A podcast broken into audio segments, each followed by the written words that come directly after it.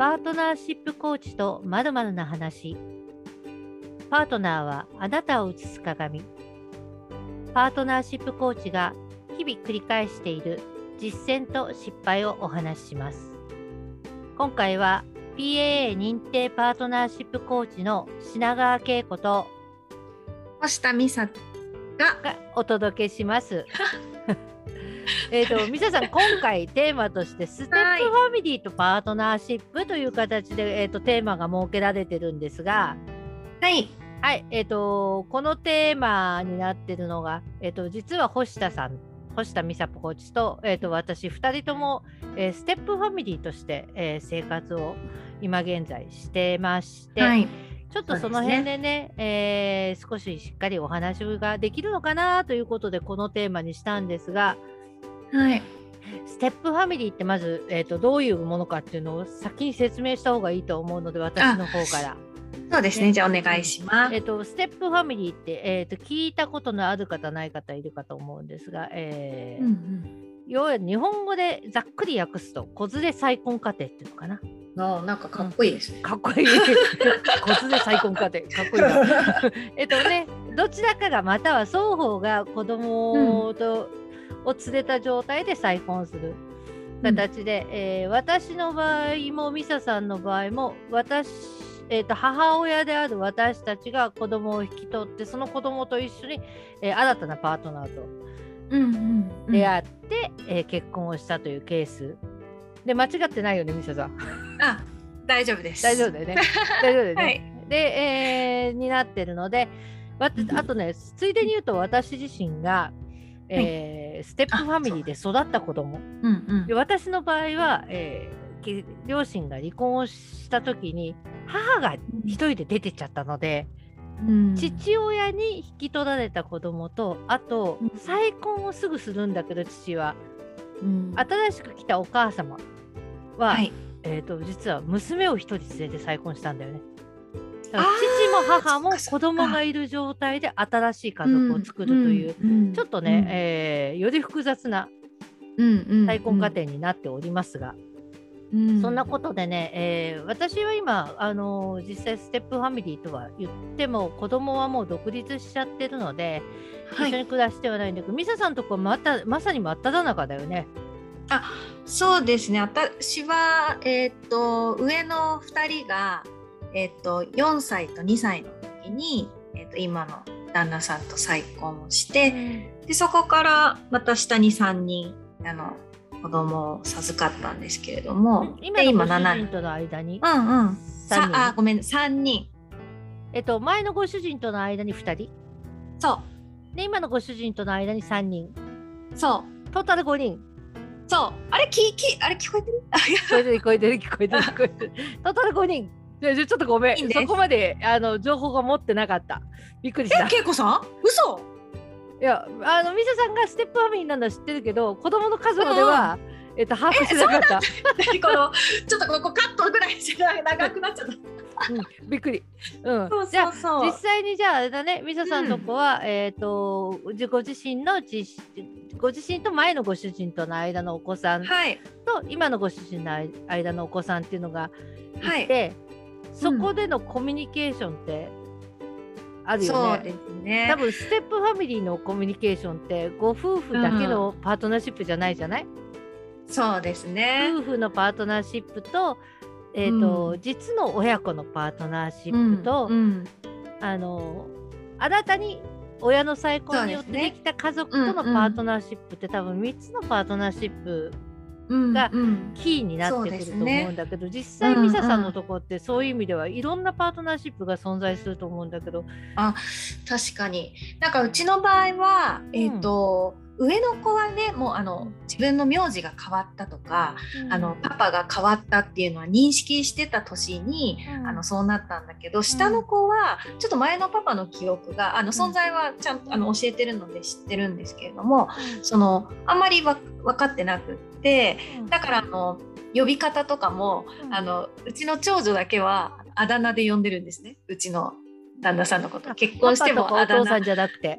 お友達に、うん。あの説明する時にはうちのお父さんがとか、ううんちのパパがって言ってるんですけど、うん実際に家族内で呼ぶ時は長女だけは、うんあのホッシーって言われてるうんですけど、ホッシーって呼んでて、で他の下4人はあのパパって呼んでる感じなんです。ね。でなのでな何が言いたかったな？あの そう。あんまりあのその再婚だとかあうん。の血がつながってるつながってないっていうのは、あんまり意識をせずにあのその子供とその今の旦那さんとのあの関係性を見ていってはいるんですけれども、うんうん。うん、だからそうだね。あんまりそ正直意識はしてないかもしれないけどあのどっちにしろ下3人に対しても上2人に対してもあのそのお父さんと子供っていうののパートナーシップの築き方っていうのがあるからそこはちょっとあの距離を置いて介入せずにこう見守ろうっていうふうには、まあ、日々課題として 持ち続けてはいます。ただやっぱりその中でも長女とか次女は何か思うことがあるかもしれないからあのその点においては今度は私とその彼女たちのパートナーシップは別でこうん。う築築いていくている状態な。うん。じゃあえっ、と今実際にお子さんたちのことを考えるならば、えっ、とパパとのパートナーシップに関してはパパとお子さんにお任せをしながら、そうですねえ。後ろでどんと、ま、見守ってるうんじゃままっていうとこ。まあ、そうですね。あとはやっぱあのーそのマザーズコーチングとかも学んでる中で、うんあの結構主人も主人であの子供たちとの関係性を、うん。まあ、お父さんとしてどう築いていくかっていうのは多分血つながってるつながってないあんまり関係なくこう考えているところがあるので、うん。そういう部分は結構あの話したりはします、夫婦で。まあ、あとはなんかそのよく子供ができるあなんだ子連れ再婚だとうん。あのもう母親としての私を見ての再婚になってるのでうん。なんかそこはちょっとそのなんだろう子連れじゃない人とたちとの結婚とはまた違ったパートナーシップかもしれないなってういう。のがん。どんな感じ？結構ありますね。そう私は実を言うと,、えーとうんうん。最初の結婚うんうん。から、えーと今ね2度目の結婚をするまでの間に20年って時間が空いてるんだよね。うんうんうん。なのでちょっとねそのあたりがね、ちょっと感覚が違うのかもしれない。よく分かってなくて、うんうんうん。ミサさんから考えるこう子連れであることとないことでこう結婚観ってどう変わってくるあ感ーなんだろうか。多分私あのこ母親だった時えだった時？まだ母親。じ母親でまだ 間違えた。母親になる前と母親になった時でなんか自分の中でもこう変わったものがあると思うんですよね。うん。ちょっとうまく言えないんだけど。なんかその女性としてだけじゃないところが多分ほぼ、うん結構浮き彫りになっていたと思うの。でだだなんだろうな。うまく言えないけどどちらかというと生活生活、うん 前に出てくるのが多分生活みたいなところがあったかもしれないんですけど。そこはだからあのなんだろうもともとそこを共有した上でのお付き合いだったりしたので。うん共有ってそのあ私がどういう生活をしているというかうん母親とはこういう生活になっているっていうのをうん理解した上で、あのお付き合いも始めたからなんかそういった上でこう例えばそこから子供がまた増えたとしてもなんかあのお母さんになる前までは旦那さんに対してこうだったのに、お母さんになった途端にこうなったっていうのはなかったと思います。もともとそうだったもともとお母さんだから。自分への扱いがもともとそうだったみたいな。なるほどね。あよくね聞くよね。うんうんうんあの結婚して子供ができるとあのお父さんというか男性側の方から不満が出てくる。女性からするといやそれ不思議なんだけどみたいな。だって結婚して子供ができるまでは2人の話だから2人うんだけのことだったじゃない？うん。だから世話もめできめうん焼けるし、えー見方も違うけど今度うん。お母さんにっていうか子供ができてお母さんになると最優先事項は夫から子供に移行するんだよね。うん。そうですね。多分。多分。多分。多分。多分。わかんないけど。そうすると今まで最優先で扱っていただいた夫たちは なんで？ってなるのかもしれない。うん、あのうちもだからうちはステップファミリーって言ってももう子供がうん。成人してからうん。再婚してるので実際は、えー、と一緒に暮らしてはいないのね。うん。一度も。ただまあ、うん。あの行き来はあるしうん。コミュニケーションは取れてて今はすごく良好なんだけど一時すっごい契約になって、あのどうしてもこう私と再婚したってことで私の夫は、あうのん。守るな私と息子を守らなきゃみたいな意識がうんすごく多うん分強かったんだと思う、今までうん。2人あの寂しい思いも辛い思いもいっぱいしてきただろうから今度こそ僕が幸せにしなくっちゃみたいな。気負いが。そう気負いがあったらしくて 私誰も幸せにしてほしいとは言ったりしてお互いに一緒に幸せになろうねって言った記憶はあるけど、うん。でもそれがあってそれが前面に出ちゃった時にうちの息子から猛反発食らったね、うんうんあの父親だとは思ってないと。うん。で何もしてくれてるわけじゃないだろううんうんうちの母親のと結婚したのかもしれないけど僕にとっては関係ないみたいな、うんだから、あの僕に対して口挟むなみたいなぐらいすっごい契約になってさあどうしようと思ったけど、えー基本的にそこは私が口挟むとややこしくなるので、そっとしといてそっとしといてというか、まあ、両方に両方の気持ちを伝えるワンクッションは置いたけど、うんうんうん。基本的には、ね。そうそう。基本的にはえっ、と、ん。まあ、しょうがない。合わないんだったら合わない。であんたたちは無理に顔を合わせる必要もないしって、うん。ぐらいな感じでちょっとこう引いてたうん。時に、えー、と夫が先に気がついたのかな？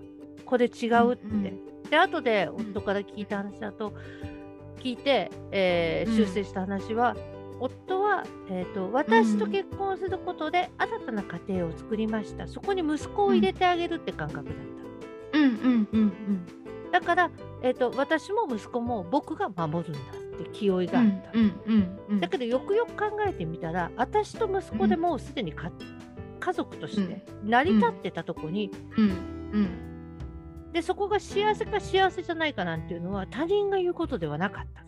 うんうん。でそこに実は僕は入れてもらった立場だったんだってうんいうことに気がついたら、うん。今までどんだけそんなことを僕は言っていたんだろうあー。息子に対してどんだけ失礼なこと言っちゃったんだって。うん。言ってそれを素直に謝っちゃったんだよ。ね。うんうんうん。僕が間違ってました。僕はこう思ってた。うん。だからこういう態度に出たけど、それ違うよね。うんで、僕が間違ってた。ごめんなさい。うんうん。これからまたちょっと、あの、人間関係作らせてもらえないか？って言って、でえーそれからかな？だんだん今度は、あの家族というよりは、お互いこう大人としてうん。あのお付き合いがっていうかあのまあだから家族普通のこう人間関係よりももうちょっと密なところには家族だからいるんだけどうん。お互いに、えープロ同士の会話がうちの場合は、うんうんえー生まれてきてうちの息子って今教育に携わってる人で。うん。えー。うんうんで私は介護に携わってたりうん調理に、うんあのいわゆる調理業務に携わってたり、うんうん。でうちの夫は夫で会社経営をしてる、うん。この3人が共通してるのは共通してるキーワードに子供っていうキーワードがあってうん。で子供に関わる話をするときにあの、うん。プロ同士として意見の交換が行われるようになって、やっとこうギクシャクが収まったってう。ん。いうのがあるあるからどうなんだろう。あの実の親とし実の母親として、えー私もどっちかと見守るというかうん。ハラハラしながらだったけど結果オーライだった気はするんだけどうんでもそこに全く見守るだけでは済まなかった気もするんだよね。うん多分ミサさんもこう普段の中で、うんえー家族の中で家族の潤滑油みたいな役割って果たしてるんじゃないかなって気がするんだよね。そうね子供のあその話聞いててそうこのいつその家族家族になるかっていう子供の年齢にもよってうん。やっぱあのなんだろうそのそう一つの丸というかになるのって変わっていくかもしれないんですけどなんか結局そのその物事から目をそらさずにうん。やっぱその苦しくてもちょっとこうぶつかり合っても、やっぱずっとその関係性に目をそらさないっていうことが大事なんだろうなって思って今話聞いてたんですけど多分うん旦那さんがその恵子さんの旦那さんもけあのそのただ感情でなんか反りが合わないっていう風に諦めてたらそれだけだったんだけど、うん。そのこの家族の自分の捉え方っていうのをうん。ちょっとから見直してるじゃないですか。だからそういう形で自分の中の考えがどうだったんだろうっていうのをこうなんだろう。こうやっぱそれはずっと関係性を続けたいから、うん。あの息子さんとの思ったことだろうしうん。だからそのステップファミリーって結構その血のつながらないつながるとかあの 相性が合う合わないとかいろいろあるけどそこの関係性をそれでも続けていくっていう。うんなんだろうな、やっぱ逃げないというか。逃げない、ぶれないなのかな。ぶれない。うん、そこもう試行錯誤、もう私思うけど、そのステップファミリーじゃなくても結構試行錯誤じゃないですか、日う々。ん、だからそこのし試行錯誤っていうあの方面から見たら、あんまり変わんないよね。そうだね。逆に血のつながりに頼れないから、あ、そうそうですね。そあんれはあそ。こに甘えられないから、より深く考えるかもね。うーん、確かに。そうですね。うんうんうん。多分普通にこう血のつながりがだけでこうんううん家族が成り立ってたとすると、そこに対する変な甘えみたいのがあったりとかで、親子の断絶とか、うんうんうん夫婦間のトラブルとかって起きやすいのかもしれないけど、ステップファミリー覚悟してステップファミリー構えちゃうとうん。そこに頼れないのを私たちが一番よく知ってるからうんうんいかに自分の価値観と相手の価値観を違うって分かった上で、そこを柔軟に捉えるかっていうことは問われるかもしれない。いい意味で距離は取れるかも。でもももしかしたら。取りやすいのかもしれない。覚悟決めちゃえばね。そうだね。そうね。ななんだろう。あのーそうだね。どちらかっていうとその私はたまにちょっとその子供の気持ちってまあ実際に本当に聞いてみないとわからないところはあるけど、うん。上の2人があのその下の3人とこうお父さんの扱いが違うとか何か感じてるところがあったら嫌だなっていうのはたまに思っている。正そこ直。はねちょっと不安だよね。うん。そう思っちゃう。ただあの年齢がちょっとやっぱ離れてるところがあるから、まあ今あの末娘は本当にあの すごい差別って を可愛がってるんだけどそれはもうしょうがないっていうあの5人全員の5人じゃない上4人全員の,、うんあの末っ子はあのもうパパとママに甘やかされてるっていうふうに しょうがないよねみたいな。そうそうそうってなってるんだけどそのあ他のなんだろうな私は分からないところでなんかこうさ察知していいないかなとかはすごく思ったりします。親側がやっぱり無意識にこそうそうそうう接してる分接し方が実は差が出てるんじゃないかって不安はつきまとうかもしれないよね、そういう場合は。ただなんか前にそのうちの主人があの男性っていうのは妊娠をしないからうん。なんか多分生まれたてのどこその赤ちゃんかわからない子あなたの子よって渡されても多分子供として見れるんだよって言っててすごい。だからあんまりか血じゃないってあんまり思わないそのあいたたり。ね。あれですねあの懐深いよね。そうなのか。でもなんかたまにいいところだけなんかあのそれは俺の血じゃなくて前のパパの血だからなとか言ったりする でもそうれがちそうそう。そううちオープンだからね。でもそれが言ってそのままうん。笑えるぐらい、うん。あのいわゆる家族の中のパートナーシップが築けてるってことだよね。あそうなんかそのギクシャクがあんまり私が好きじゃなかったのもあって、まあ、どっちがいいか分かんなかったけどうちの場合はとりあえず全てをオープンにしているから、私も主人も例えばすごい絵絵心もないし絵が下手なんだけど前の旦那さんってすごい上手だったんですね彫刻とかそういうのも。でうちの娘がすごいそれを上手なんですよ。だからなんかそういう時とかに うちの旦那さんは「それは僕の血じゃないね。それはあのパ前のパパの血だ」とか言って 言ったりして「確かに」とか言って、うん。そういう感じ。それをなんかまあ普通の会話で出したりするので。でそれでうん。別に子供たちがあの心を痛めたりとか変な遠慮したりとかも、うん、そういう感じじゃない。うん、でやっぱそれもだから例えばあの星竹の、えーうんうん。家族の作り方？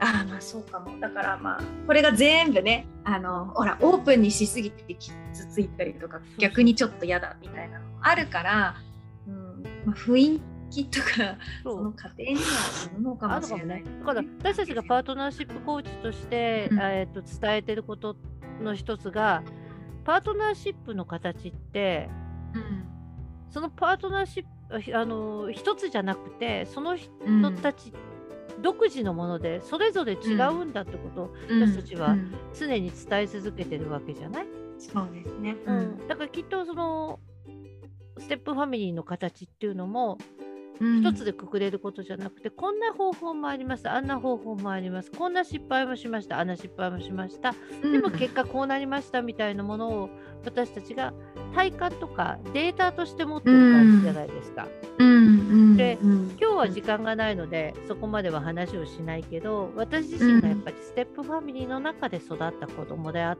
うん。うん。だからこそのことの、えーうん。成功と失敗じゃないけど、うんあの光と影。そうそうそうそうそう闇がみたいな。光と闇ね。闇がみたいな。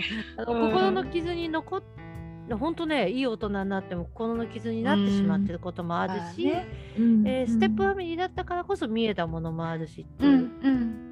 のがね、またどっかでね、えーと、パートナーシップという角度で私ねこれどっかで多分話した方がいいのかなと思ってるとこがあって母親と,、うんえーと私は、えーと成人してから自分の産んだ母親とも再会してるので、二2人の母親と私のーパートナーシップっていう部分っていうのは、もしかしたらこれ話しといた方がいいことかなっていう気は誰かの何かの参考になるかなって。うんうんそうですね。かもしれない。